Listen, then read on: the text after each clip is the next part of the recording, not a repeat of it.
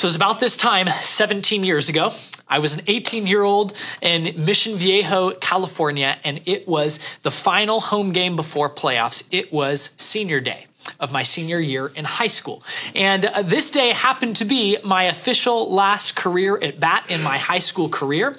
We had a stacked team uh, where a handful of my fellow teammates became Division One athletes. One of them even got to be a national champion uh, that following year at Cal State Fullerton, one of the top baseball schools in the country. So, needless to say, we had a really, really good team, and I was not one of the regulars. And uh, but on this day, there I was, right at the end of the season, given a chance for a final at bat because it was senior day and they were highlighting seniors. And I relished the opportunity. On that day, uh, near the late in the game, a shaggy left-hander uh, from Dana Hills High School, the surfer school in the area, was on the mound, and his first pitch to me was a fastball down and away, and I fouled it straight back. And I was so frustrated because I hit it really hard, just missed it. And I knew this was one of my favorite pitches. I kind of had a looping right handed swing. I was a switch hitter, but on the right handed side, I had a looping swing. And I knew this was one of my favorite spots. And internally, I was just like, throw that pitch again. The next pitch, he did and I did not miss it. Uh, I crushed the ball to right center field. It was one bouncer to the wall. I, I, rounded the bases to second base, stood up easily, and was just so stoked. And the crowd is going wild. I mean, there's nothing like a senior seizing senior day, right? And as I look at stand on second base, I'm filled with joy, keeping my game face on, right? Like not looking too excited. I'm, I'm glowing internally, but you know, I'm keeping it professional. But as I looked out into the crowd, I could see my parents just, you know, hooting and hollering and high fiving and going wild. And as I was so, you know, feeling this, this sense of triumph at second base, it was really my attention gazing at my parents and just so thankful for them. So thankful for the gobs of money that they had invested into me through the years in this profession, in this pursuit of baseball. Thankful for the many, many, many hours that they had invested into me. What I call their perfect streak. Because the best of my ability to remember, I'm pretty sure they did not miss a single game of mine of my high school career. And you see, one of the deepest family, family values in my family was that sense of support and loyalty. Like my family is supportive and loyal. And as I stood at second base, totally triumphant, I was so grateful that they were celebrating with me. Uh, last week, we began our series, Emotionally Healthy Discipleship, and we are operating this series from the basic premise that it is impossible to be spiritually mature while remaining emotionally immature. Uh, we unpacked lots of things in that, but one of those key insights is that all humans are created in the image of God. Uh, and as image bearers of God, we are both physical, we are social, we are spiritual, we are intellectual, and we are emotional beings. We are this interconnected whole self. They actually don't operate in different compartments. We are actually, this whole self is created in the image of God. And with that perspective, we believe that God wants to transform all aspects of our being, making us more and more like Jesus. And so last week and then these next five weeks, we are devoting some time to explore our emotional health because we believe that God is wanting to take us on the journey, especially of living out more fully the first and second greatest command according to Jesus. When he was asked that question, here's what he said. Jesus said, love the Lord your God with all your heart, with all your soul, and with all your mind, and with all your strength. The second is this love your neighbor as yourself. There's no commandment greater than these.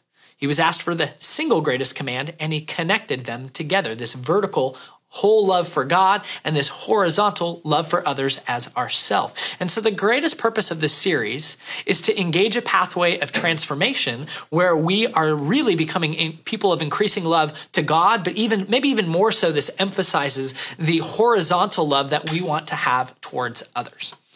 Again, maybe you're joining for the first time. Last week, we said that if this series is going to have impact in our lives, there were three crucial um, kind of aspects of how we dive into that. One is that there is an invitation in this series to no facades. And uh, that may be especially hard for us if you're in and around the Prairie Village area, which most of us are. You might know that per- Prairie Village is called Perfect Village. I really believe there is beyond, above what is maybe the normal suburban culture across the country, maybe in a specialized way. Um, in Prairie Village, there's just kind of this cultural milieu that, hey, everything's good. that there's no problems in people's lives, which of course is not true. We all know that we have challenges. And so there are cultural strongholds in our area that say, hey, if you've got issues, just don't let anybody know. Just have the facade, make sure everything looks and feels good. This series is an invitation to say, you know what? It's okay. it's okay if there are challenges in your life. And as we face that reality, God can actually take us on a journey to bring healing there. So the first invitation, no facades. The second invitation is to do the hard work. Uh, because what won't change us is if we listen to these things on Sundays and go, cool, that felt good, that sounded good, I'm going to go on with my life. That actually won't produce change. And so there's an encouragement, even when we examine hard things, uh, if we're willing to do the hard work, that opens us up to a new journey of transformation. And so, if we won't do the hard work, uh, we shouldn't expect much. And so, there's this invitation to not having facades and to doing the hard work. And then the third is the invitation to spiritual discipline. And the reason we say that is there's a part for us to play on this journey.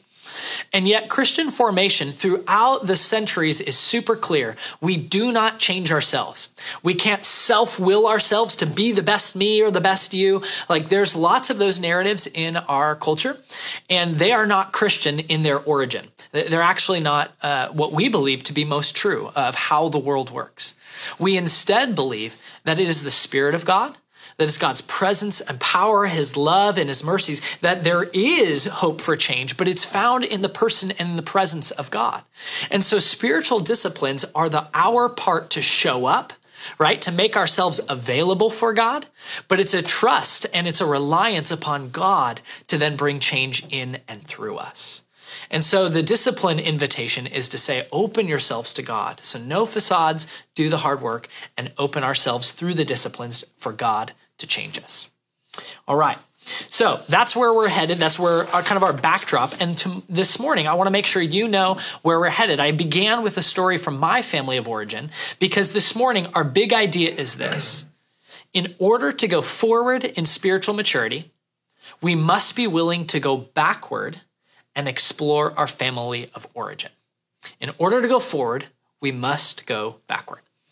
And really influential throughout this series, but maybe even particularly this morning, is Pete Scazzero's work, Emotionally Healthy Spirituality. I want to name that up front. We're really reliant on, on some of the great work he has done. So I'm excited about that as we navigate this discussion. So, a first note on common language what do I mean when I say family of origin? Our family of origin is the particular family, caretakers, and siblings a person grows up with, which is most commonly our biological family or an adoptive family. For me, it was my biological family. I have a very small family. So there's my mom and dad, Brooks and Cynthia. And then I have one younger brother, Tyler, who's two years younger than me.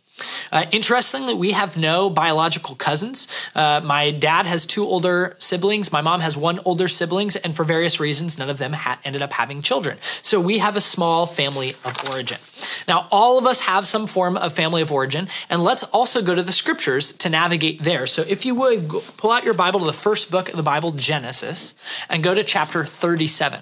We're going to see a family unit, a family of origin there that, to say the least, has a lot of dysfunction.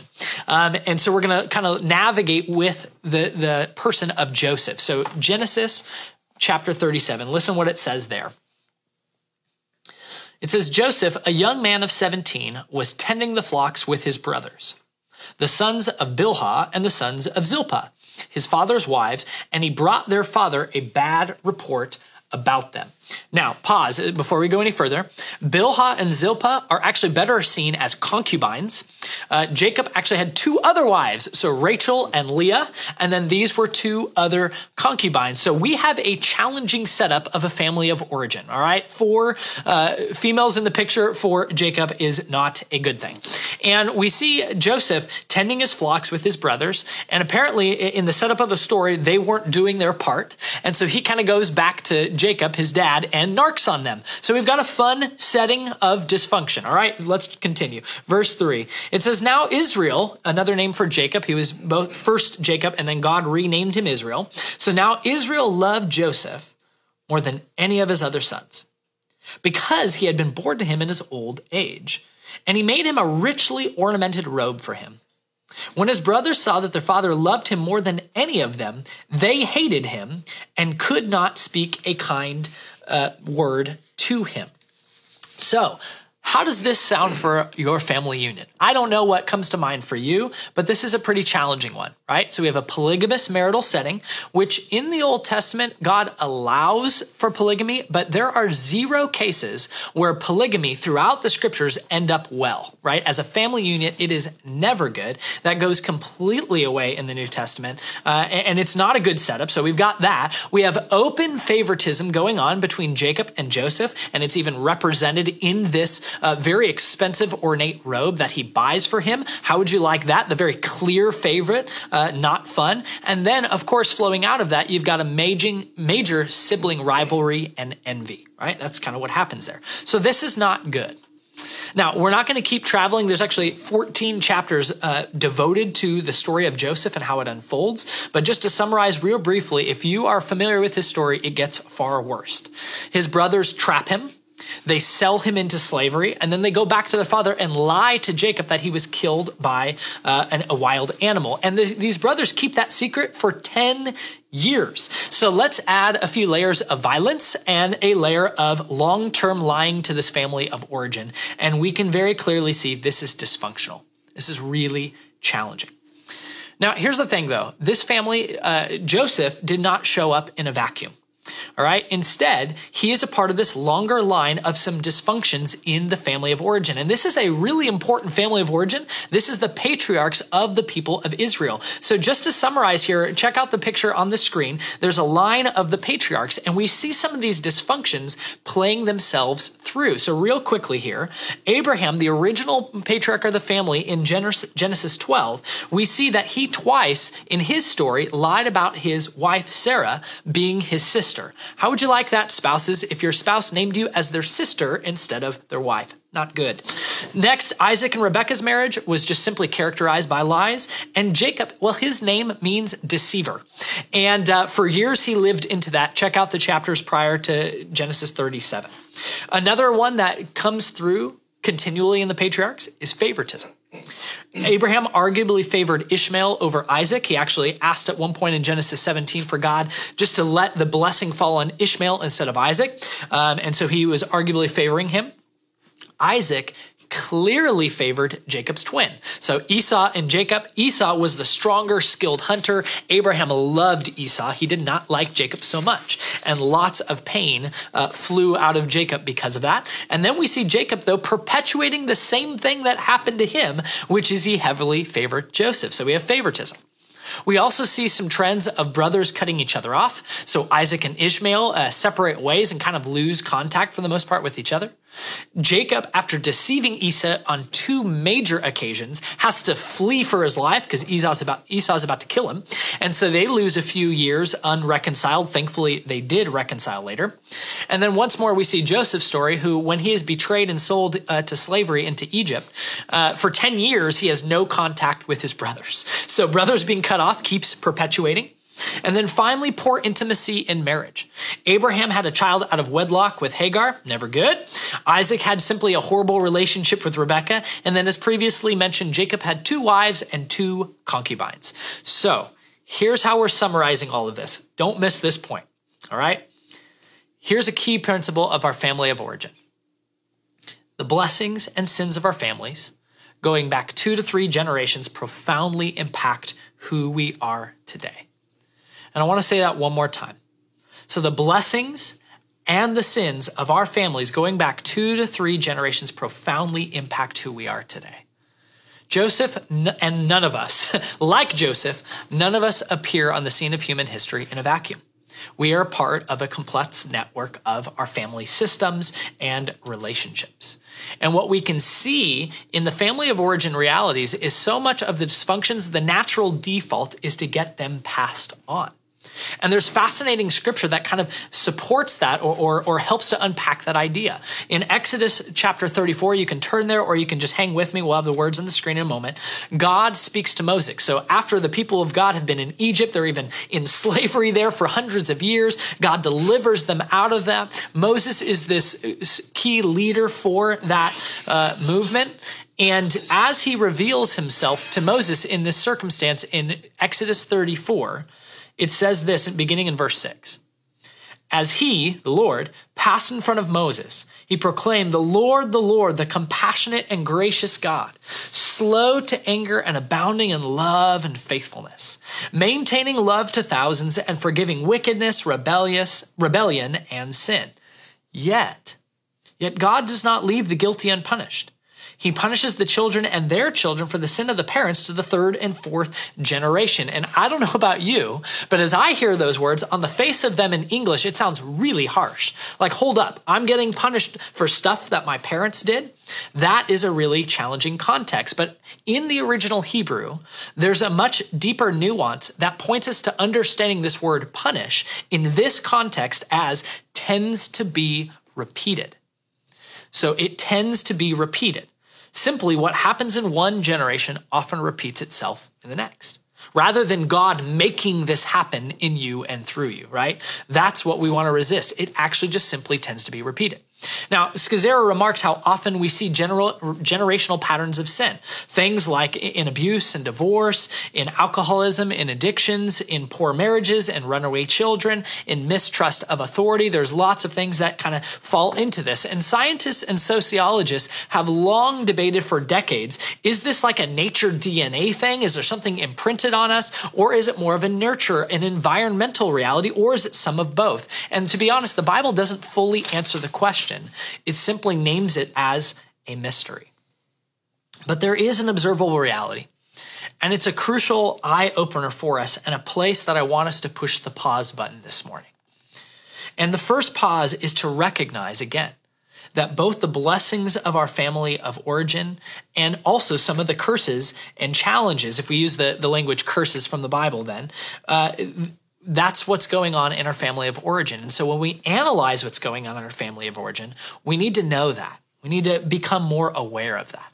And so the reality to all our lives, no matter how great or how wonderful you feel like your upbringing was, or maybe it's, it's swinging way on the other end in massive trauma and dysfunction, maybe you're somewhere in between that spectrum. The reality is to all of our families, they've passed on some beautiful, wonderful, life giving culture and ways of doing things but they've also operated in and done some things that were harmful or challenging, whether intentionally or unintentionally. Things have been passed on.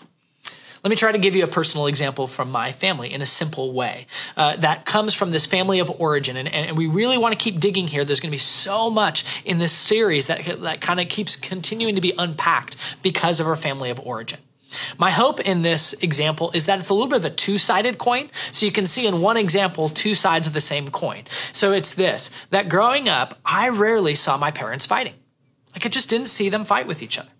And over the course of a good 10 or 15 years, as I've entered into this conversation on a few different occasions, I have really tried hard to go, okay, when can I remember like my mom and dad really going at it uh, for an argument in front of us? And I just can't draw up one of those moments. Like I just don't remember them. I have no doubt that they fought, okay? I have no doubt, knowing my own marriage, knowing other marriages, knowing the reality of people, that conflict is a real thing. And I know that they had conflict. But I simply don't remember any trauma or chaotic moments between them in their marriage. Now, the blessing of this is obvious, right? Like, as a child, I viewed my parents' marriage as safe and secure. Uh, I never really questioned their love for each other. And again, as best as I can remember, I don't remember having uh, like anxious thoughts or worries or fears of the stability of our home because thankfully, it just seemed like their marriage was really healthy and they didn't fight. Now, the flip side of the coin um, is I would also say I don't remember them really working through a disagreement or a conflict in front of me and my brother. Uh, they must have figured this out in, in, their bedroom afterwards or after we went to bed at night. I mean, I don't know when they worked this stuff out, but I just don't have very many memories of like, oh yeah, th- this was how they navigated through healthy conflict. And so the challenge of this side of the coin is going into adulthood, going into my marriage. I'm now married almost nine years. I did not really have much of a model for how to navigate conflict in a healthy way in front of others because I didn't see it. It was as if my parents' uh, marriage just magically worked, which we know is not the case. It's not the case for anyone. And so, one of the challenges, my current reality, as we have three young kids, four and a half, two and a half years old, and then six months old, is how do we learn how to model conflict in a healthy way when we disagree in front of our kiddos? And then how also to know, you know, sometimes conflict reaches a place where like, all right, we can't solve this right now. Let's pause and do this on another occasion when the kids are not in the room, right? That is certainly a part of healthy conflict. But how is that navigated? I did not have a model for this. So here's where we get a little bit more practical for you, hopefully. As we begin to analyze and think through our family of origin, the first step is becoming aware. Because the reality is, when we look at our family of origin, we can try to pretend that everything works that way there, but guess what? It doesn't. Like our family of origin is actually the most impactful place of belonging that we will ever find ourselves in. Again, even if it's a really dysfunctional or traumatic past, there's ways that has shaped and formed us. And so we've got to become aware of some of those patterns so that we can move in a different direction. And so the first action step for us as a spiritual family, what I want to invite you into this week is the exercise of naming your family's 10 commandments all right? Or your family's 10 unbiblical commandments, if you will. Uh, Jacob, in a moment, is going to put a, across a resource to you. So on your on the thread in our Facebook uh, account, Jacob's going to put this in right now. It's a link to emotionally healthy spirituality. This is actually just a PDF. It's free. It's online, and uh, it actually comes from a, a, retreat that Pete and Geri has done, and they've done this type of retreat like dozens upon dozens upon dozens of times across the country. So free resource here. Um, so click that if you will as you see it in the thread. He's going to post it even a couple times. He might post it later as well. We really want to make sure we we get this into your hand. So in that PDF on page seven, uh, there's actually a couple pages devoted, or a single page devoted to this 10 commandments issue. And so what it means is we take 10 broad categories from our life. So, example, money, conflict, sex, grief and loss, expressing anger, right? These are broad categories of how all of our families choose to do those things a little bit differently, right? So, what you're doing in this moment is you're taking these 10 broad categories and you're going to examine something like money. How was money handled in your home? was there's this sense of scarcity mindset. Like when you think of growing up, and imagine the years, especially of when you're eight years old to 12 year old, that might be the most helpful. Like if I can get back mentally, emotionally into those years, what did you experience in your family of origin around money? Was there never enough of it? Was there so much and it was real careless in spending? Did you feel like your, your parents had, had great wisdom in their money? And so what you're going to do in the con, you know, in commandment number one, money, you're going to name two or three observations that you think about. Hey, this is how I see, saw my family. This is how I experienced my family handling money. And you're going to go through 10 different uh, broad categories that are listed on that page. Again, it's going to take a little bit of time. Uh, and the spiritual discipline that we're really getting invited into here is journaling. I'm not a, a big time journaler personally, uh, but it's really hard to engage these just, just mentally without actually jotting things down. You'll get a ton more traction, uh, and you've got to position some time, a good half hour, an hour on maybe two or three occasions this week to re enter into this exercise. What are these 10 commandments that this is how my family does things? Those are the type of observations, right? Like my family, it's scarcity mindset, or my family, we were doling out money like nobody's business, right? That's what you're trying to dig into. Okay? So, as we examine these unbiblical commandments, I want to encourage you as you engage this. A, a, range of emotions may start to, to run up in you. And I want to encourage you one, try not to judge those emotions. Try not to distance yourself from your past and your family of origin. Try not to condemn or blast. The, the, the point is not to do those things. Uh, even if you're filled with worry or fear or joy or tears of sadness, we want to name what's actually there. We want to be curious about those emotions. I'm thankful even for uh, an email exchange I had with one of our spiritual family members, Kelsey Bickley, who is uh, an MFT in the area. She talks about just being curious about our emotions. Like instead of judging them, just be curious about them. Like, why do I feel that way when I think of these thoughts, right? So, as you do this uh, exercise, I'd really encourage that type of posture because that awareness then sets us up for the next crucial move. All right. So, step one is to become aware of our patterns and to name our 10 unbiblical family commandments so that step two, we can take this turn together. Because discipleship requires putting off the sinful patterns of our family of origin and then relearning how to do life God's way and in God's family. Let me let me say that one more time. That's a huge crucial statement here. Discipleship, learning to be an apprentice of Jesus, requires putting off the sinful patterns of our family of origin and then relearning how to do life in God's way and in God's family. And let me tell you, this is definitely hard. This is not easy.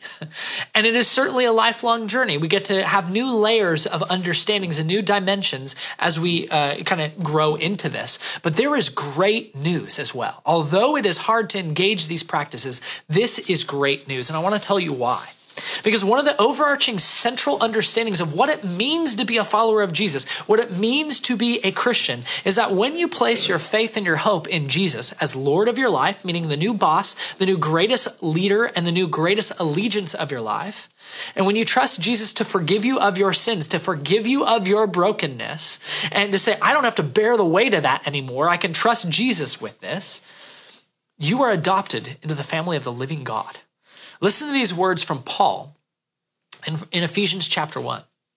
It says, Praise be to the God and Father of our Lord Jesus Christ, who has blessed us in the heavenly realms with every spiritual blessing in Christ. The picture of the Father is to bless his children immensely, extravagantly, beyond imagination. Here is how it continues. Verse 4 For he chose us in him before the creation of the world to be holy and blameless in his sight. Regardless of what how you view yourself how others view you how you've been hooked on that the words here is that the father loves you immensely. He sees you if you are with jesus as holy and blameless in his sight. And he continues in love he predestined us for adoption to sonship and daughtership through jesus christ like the picture of the scriptures is that you are invited, adopted back into the family of God, the family that is actually your deepest. You are created to be a part of this family. You are created to flourish in this family with God, our Heavenly Father, who loves us infinitely. As Ephesians continues that letter from Paul in chapter 2, verse 19, he says it this way Consequently, you're no longer foreigners or strangers, but instead you're fellow citizens with God's people and also members of his household right? You're not a, a, stranger or a foreigner. I believe most of us begin our posture in, in thinking of God as a, as a creator or as a, a concept of a higher power, or there's some major distance. There's a gap in relationship with people and God, right? We have this creator creature relationship with God. But in Jesus, that gets shifted to a father and a child relationship that we then come back into the household of this God. First John chapter 2 in verse 1 just simply says, John again and again in this uh, letter, he says, My dear children. John uses the language of family again and again and again because he's inviting children to know intimately the love of the Father. And so the scriptures are clear that Jesus came to rescue and save wandering children, that we might learn to live in God's family. And this is a great joy, and there's freedom and hope in this. Now, let me even take you real briefly to a hard teaching of Jesus. This is found in Luke chapter 14. Hang with me because I think there's some fascinating insight from it. In verse 25, it says, Large crowds were traveling with Jesus, and turning to them, he said, if anyone comes to me and does not hate father and mother, wife and children, brothers and sisters, yes, even their own life, such a person cannot be my disciple. And whoever does not carry their cross and follow me cannot be my disciple.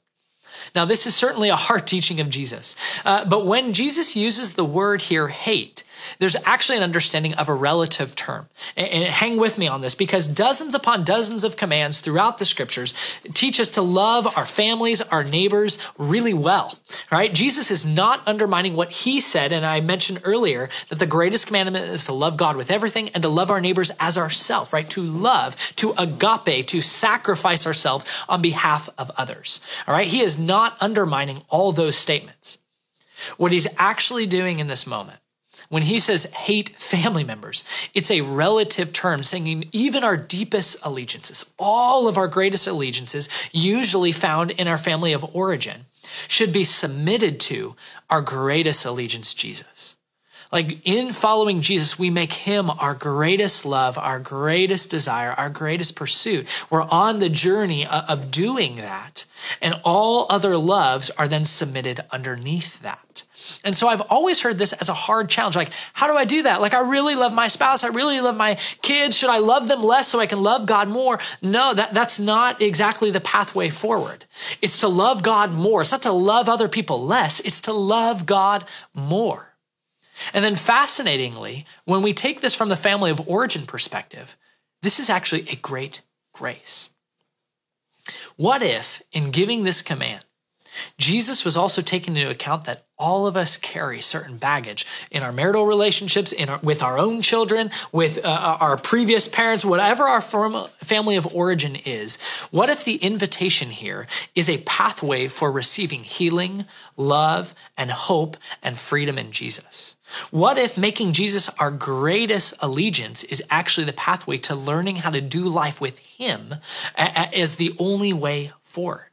What if Jesus is saying, no matter how dysfunctional, no matter how broken, how much baggage you personally carry from your family of origin, no matter how much that was or how much that still might be, no matter how much pain you might have, what if there's a pathway to repattern your habits, your attitudes, your worldviews, and your actions, and that that can only get freed up as you follow Jesus, even above the ways you might have previously followed family culture or, or sibling influence or, or whatever that might be. What if there is an immense grace to, yes, the high challenge that Jesus says, if you want to follow me, you've got to make me your greatest allegiance? So, as we close here, we've given you one takeaway. We're going to step into identifying our 10 family unbiblical commandments. But the second big task, or kind of doing the hard work, is this exercise to genogram your family. We want to genogram our families. And again, in the link that Jesus, that Jacob previously sent out, he's going to send that out again. There's a template with some instructions uh, for you to learn how to genogram your family, and it's plotting both your parents and your grand- grandparents, at least those three generations, yourself, uh, your parents and their parents at minimum. It's on page five of that PDF. Again, there are even some questions and there's instructions there. So it's really crucial that you would pull that up and that you would uh, go there to, to get some kind of prompts that can take you through that. So the hard work is going back is asking some hard questions, is uh, navigating how did I view my parents' marriage? Uh, what are some of these connections? You might even need to make a phone call or two to find out about your grandparents' uh, relationship. You might not know some of that family history. So there is this bit, again, if we want to go forward, we've got to do some work to go backward. And so, really, you're going to have two weeks. I'm going to continue to encourage you over the next two weeks to enter into genogramming your family and just naming some of the things that you see there, that you've experienced there, and some of the ways that that might influence you. My hope is that we as a spiritual family will engage these two practices our 10 family commandments and genogramming our families. Uh, I want to encourage you as you do this, yes, there's kind of individual work with it, but don't do this alone. Meaning, if you have a spouse, open up to them. If you have a close, trusted friend, if there's someone from your small group or your huddle, um, you really want to partner with them in this. Meaning, as you do the work on your own, you've got to have at least one buddy that you go, all right, I want to open up to them. In our disciple making culture, we simply call this being open, honest, and vulnerable. As we are open, honest, and vulnerable, like God does amazing things in and through us. And so I want to encourage you don't do this alone. And here's the final journal entry. So as you have mapped your 10 commandments, as you have genogrammed your family, I want you to answer this simple question. It's hard and it may be painful what you is, but it's I'm beginning to realize that dot dot dot. You've got to fill in as you've entered into these exercises. I'm beginning to realize that and fill that in. That's the awareness piece that then God wants to take us on a journey in to exploring his love and his goodness and his mercies all the more. In the coming weeks, as we dive into specific emotions, uh, next week we're going to be talking about grief and trauma and sorrow, kind of that that uh, realm altogether. We will continue to rely back upon this work on family of origin exploration as we become aware of certain things. Sometimes you have to grieve certain things in your family of origin, and so that will be kind of our next uh, step in the journey. I really want to encourage you. I believe that God wants to do stuff in us. He wants to bring healing and hope. He wants to bring freedom as we make this turn of becoming aware and then learning an apprentice. It's actually available to you to step away from the patterns of our family of origin that, that we see as, as, as broken, as challenging, and we can learn how to do life in God's family with God's people and with God Himself, loving us and filling us with hope. May you hear these words of the Jesus who has rescued us and is drawing us to follow Him again from Paul.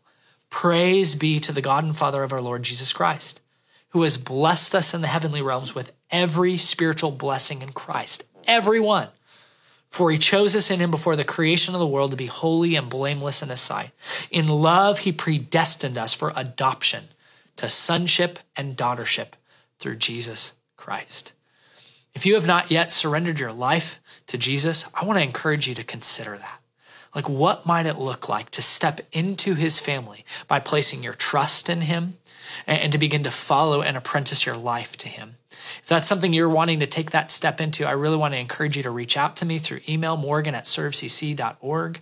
I want to encourage you to talk to somebody else about taking that step. And for those of us who have taken that step, my the invitation here is to go deeper into his love, deeper into the heartbeat of the loving Father who has already blessed you with every spiritual blessing in Christ. Let's pray together. Thank you for checking into the Serve Community Church podcast. If you're interested in more information on how to connect with our community, feel led to support us in any way you can, or have any further questions, please check us out on social medias like Facebook or Instagram, or go to our website at servecc.org. God bless and have a great day.